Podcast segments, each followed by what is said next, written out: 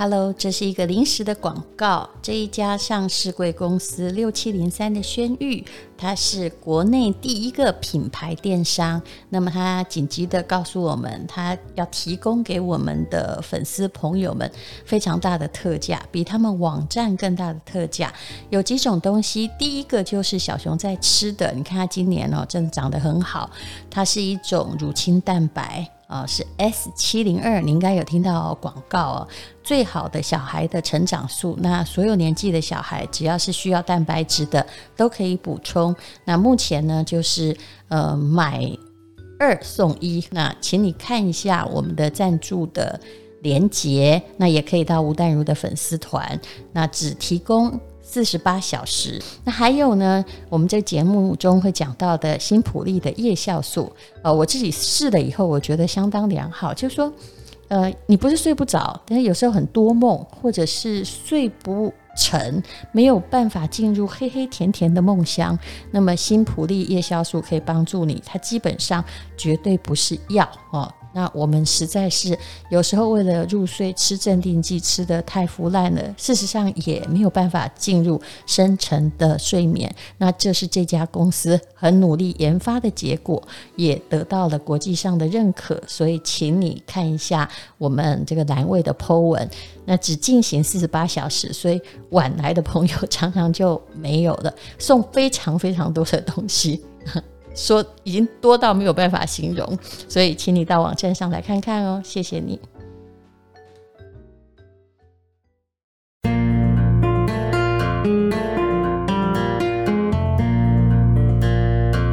今天是美好的一天，我看见阳光灿烂。今天是快乐的一天，上起床。今天我要讲的是通膨真的来了，后面没有问号。那我所根据的是《商业周刊》的这一期的封面，叫做“不平等的通膨”。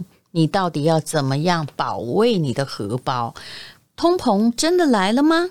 看政府公布的数据，感觉也还好嘛。好，那就让我们现在真正的实地的来感觉一下。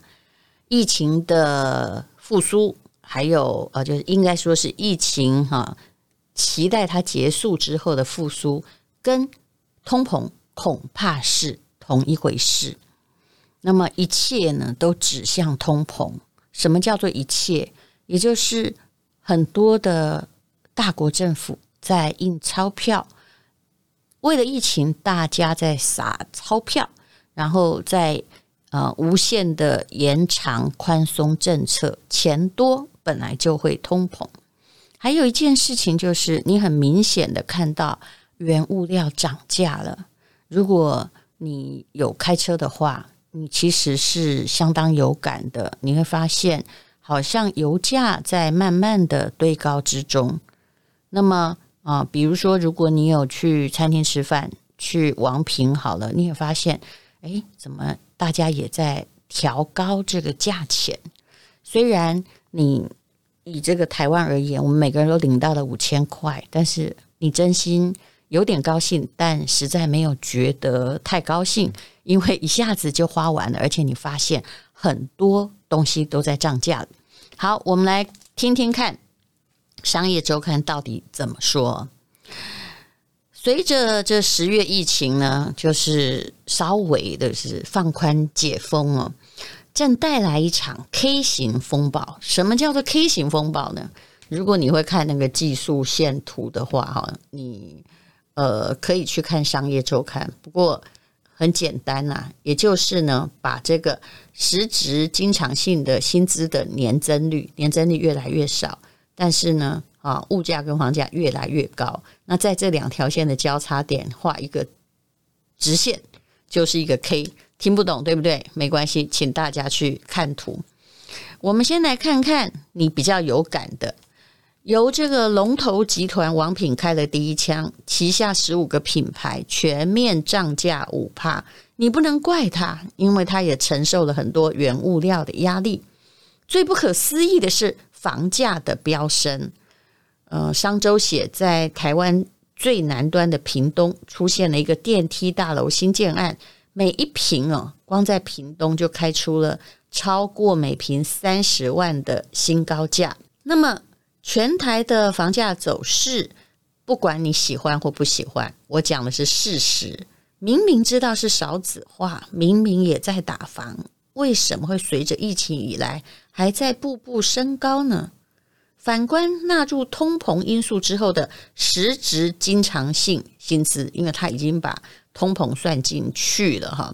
那其实呢，物价上涨，你实质的薪资相对上是下滑，也就是当然了，这句话都不用讲，就是薪资的成长是跟不上房价上涨的脚步。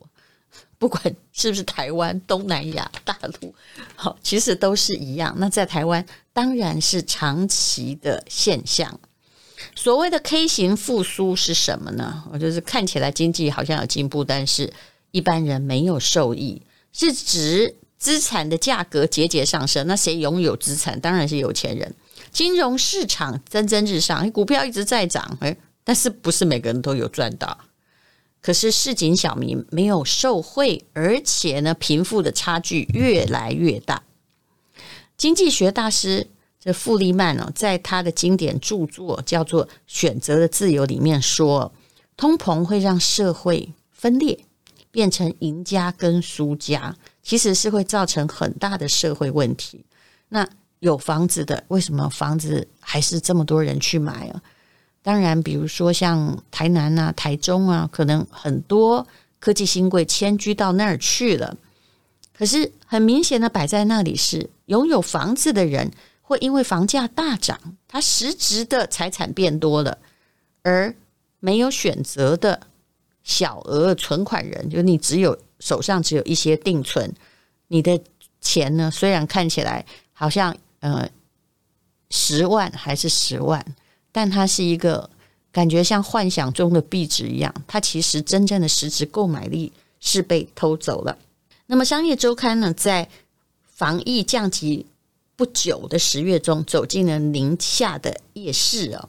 那人潮其实还没有很多哦，嗯，摊贩就挂起了涨价的公告。哎，你如果看到涨价，你不要先骂这个商人没良心，因为他你知道，其实低价就会带来比较多的客人，这是。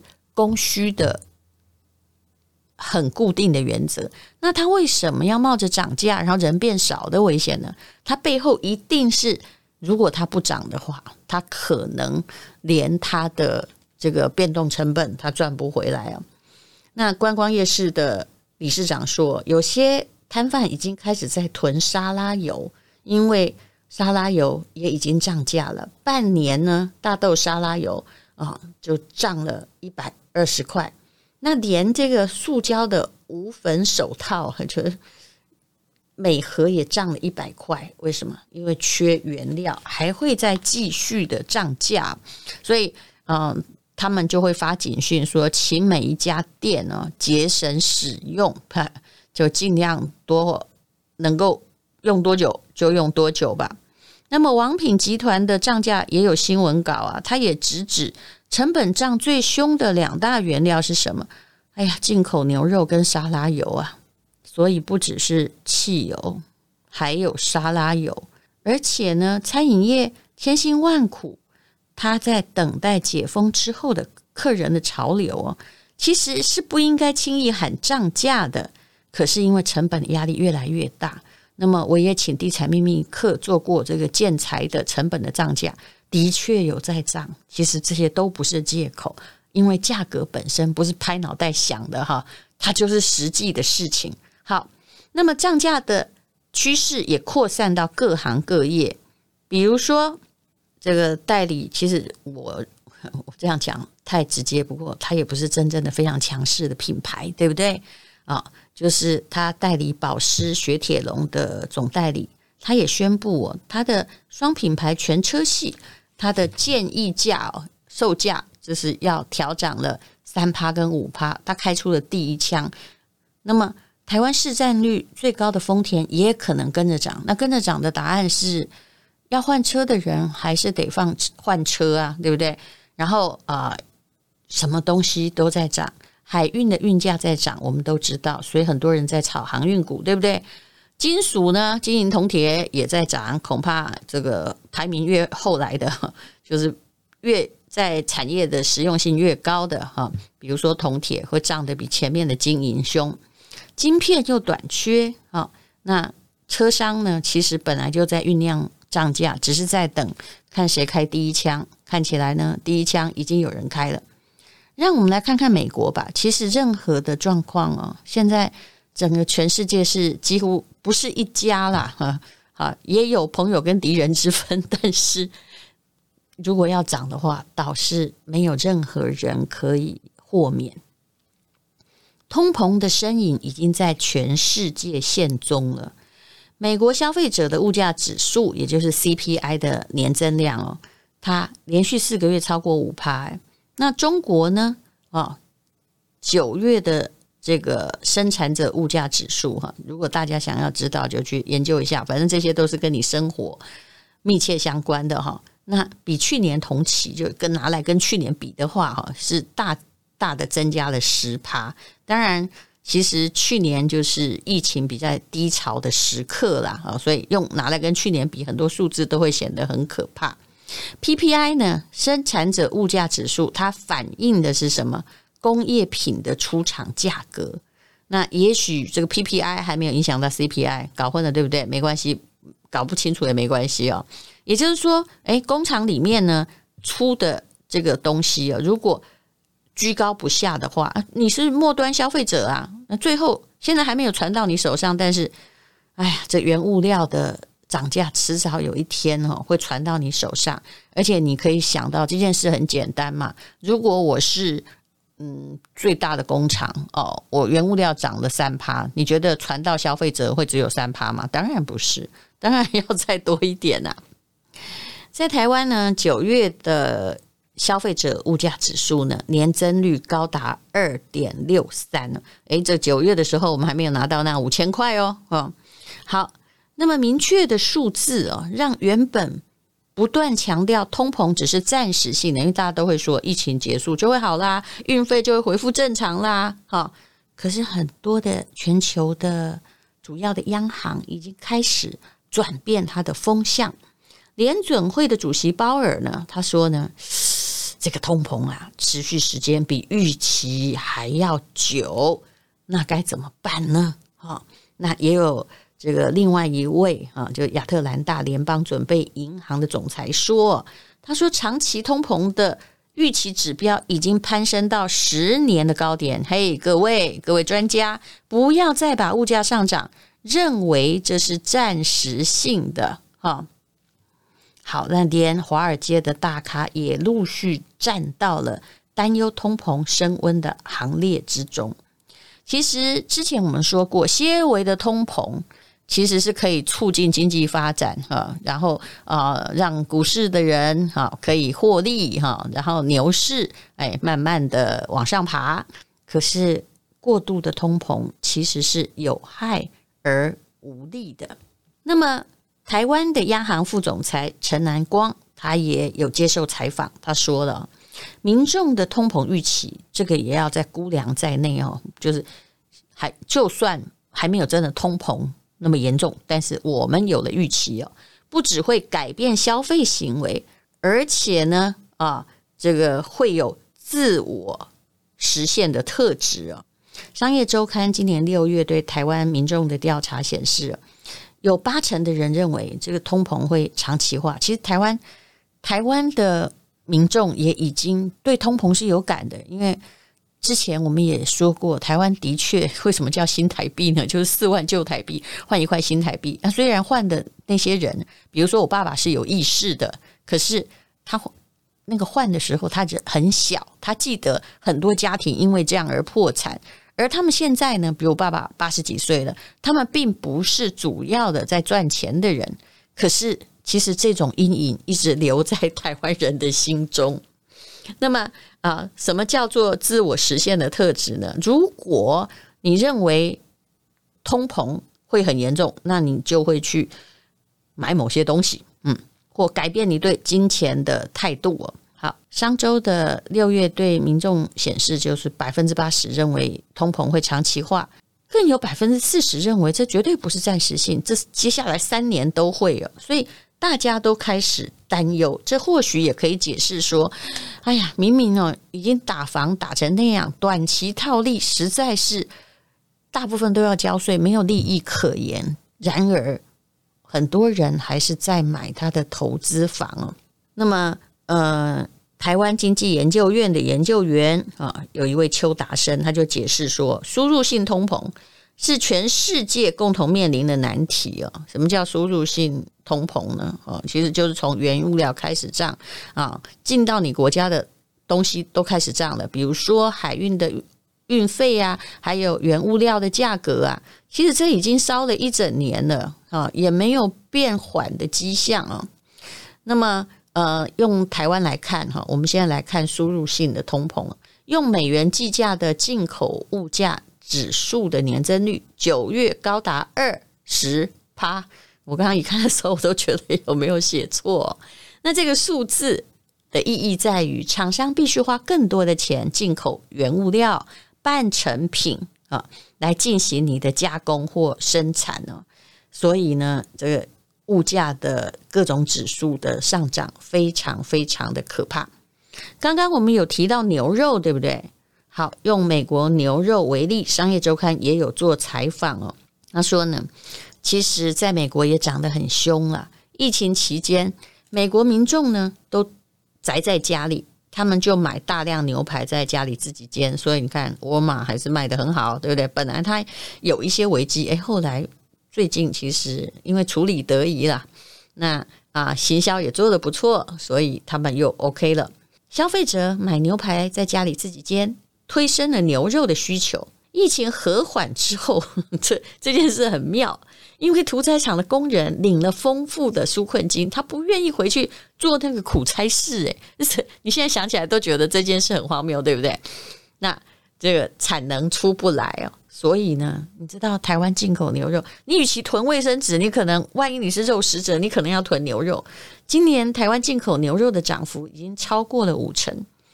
那如果你吃素呢，那就关心一下全球最重要的三个农产品：黄小玉、黄豆、小麦、玉米。你不要说我家不吃黄豆，也不吃小麦，也不吃玉米，但是这是最重要的农产品的指标。其实我们的。除了稻米之外，大部分的粮食仰赖国外进口。那进口物价，你就观察黄小玉就好了，黄豆、小麦、玉米哦。海运的运费要把它们运进来，已经飙上了历史的新高。而小麦的涨幅呢，到底今年涨了多少？将近三成诶。玉米涨得比较少，是八趴诶。嗯，那其实呢？上游的成本急涨，那刚开始呢，其实餐厅是会先吸收的，他们就不会反映到终端。那现在后来呢，就是说我一定要涨价，反映到终端，就表示他们的确是撑不住了。再来看看油价好了，油价是大家最有感的一个通膨的指数。它其实在你记不记得，在去年四月的时候会跌到变成负油价，但是呢，啊，开始 V 型的反弹了。布兰特原油一度升破每桶八十五块，哈，在在我念这篇文章的时候，创三年的新高。它当然也是输入性通膨的压力，嗯，我们没有油啊，嗯，所以呢，啊，哦，还有一个东西叫做天然气的严重的短缺，那啊，煤炭也变得很贵。其实大陆的限电啊，很多他也不管这个工厂的工人怎么办，叫大家分开时间哈，就半夜有的半夜加班，有的白天来，也是因为哦发电要靠煤，而电的短缺，煤呢也涨了非常非常多，造成了很严重的问题。听到这里，你是不是对通膨都很有感了呢？啊？很多人都说通膨已经形成了。高盛集团的总裁啊，他叫沃尔德隆说，他觉得要两年甚至更久才能缓解。然后美国财政部长，我觉得财政部长，尤其是美国，一定要很有感。其实他们印钞票也是通膨的成因啊。他说，在我职业生涯中，哈，我曾经遇过美国的通膨即将失控，但是我们现在处于更大的危险。然后，台湾央行的副总裁陈南光说什么呢？他他说呢，其实刚刚说这个通膨的自我实现，意思就是说，一旦民众的长期通膨的那个锚啊开始松动，会引发民众的高通膨预期，并且人民会有各种的行为带动实际通膨的上场上涨。那友达的董事长也说，各种原物料运费齐涨哈，现在已经进入万物齐涨的时代了，很多的价格是回不去。你以后要看到的廉价或觉得是哎呀小咪就便宜的东西，这种感觉跟享受会越来越少。那你怎么样盖过通膨，变得更有钱呢？而且甚至还有人说。上一次对全球的最大的危害的金融海啸，其实呢也造成了美国的 K 型的复苏，而现在的通膨搞不好会变成全球的 K 型复苏，也就是拥有某些抗通膨的东西的人，他会越来越有钱，但是如果你没有，你的钱就是越来越薄。来看一下全球性的房价指数，好了。全球有五十六个国家和地区，平均的房价涨幅七点三趴，所以这已经是一个世界性的问题。那么，哎呀，台湾的房价涨幅也位居亚洲第五，这是平均值哈。你在讲平均值的时候，不要跟我讲个案说啊，我的家楼下变便宜了是法拍呀，是什么的？其实相对的全部都在涨哦。那好，那所以呢？呃，大家一定要注意通膨的现象。那么，那通膨，我们刚刚只是讲危害，有一个问题就是说，那么你个人有没有什么招数来抗通膨呢？我是今天呢，我有一个朋友，因为他爸爸去世，他继承了一笔钱，他就跟我说：“戴小姐，你给我一些。”参考，我其实最不喜欢给人个别的钱的参考，因为我不是股市老师，我也没有收任何的费用。讲对了的人家不会感谢你，万一他投错了哈，因为投错是一个技术性的问题，那他一定会来骂你说都是你害他血本无归。所以我绝对不对别人的钱提供具体的啊，多少钱一定要怎样，现在要进什么哈，因为很多人都只想短期赚一票，并没有长期的投资概念。他跟我说。通膨，他现在放在银行的定存，因为那个他那个是遗产，大概可能有一千万吧，那就钱会越来越少。那他是不是要买美金跟黄金呢？各位同学，我以前应该说过这两种东西。你通膨去买美金，我觉得你好像在反向操作。那通膨，哎，黄黄金跟美金本来也是反向的。好，那你通膨去买黄金呢？巴菲特说。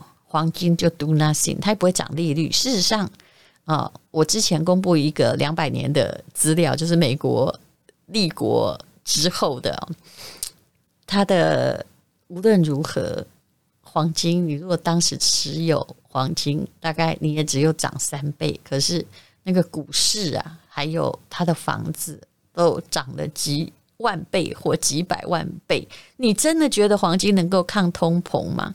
这显然是老阿嬷的概念啊！那因为现在的黄金跟以前的黄金的地位实在大不同。要是我，如果你叫我买黄金，我不如去买那个铜铁的期货算了，或者是铜铁的股票。好，但是这绝对不是正确的选择方式。投资要长期的考虑，你为了要抗通膨。然后积极的把所有的钱投错一个地方，我觉得这是一个很严重的问题。至于怎么样抗通膨，我们下一集会再来讲讲专家的看法以及我个人的看法。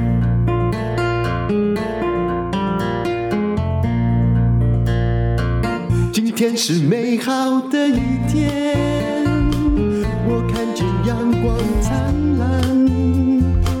今天是快乐的一天。早上起床，充满希望。今天是勇敢的一天，没有什么能够将我围。是轻松的一天，因为今天又可以，今天又可以好好吃个饭。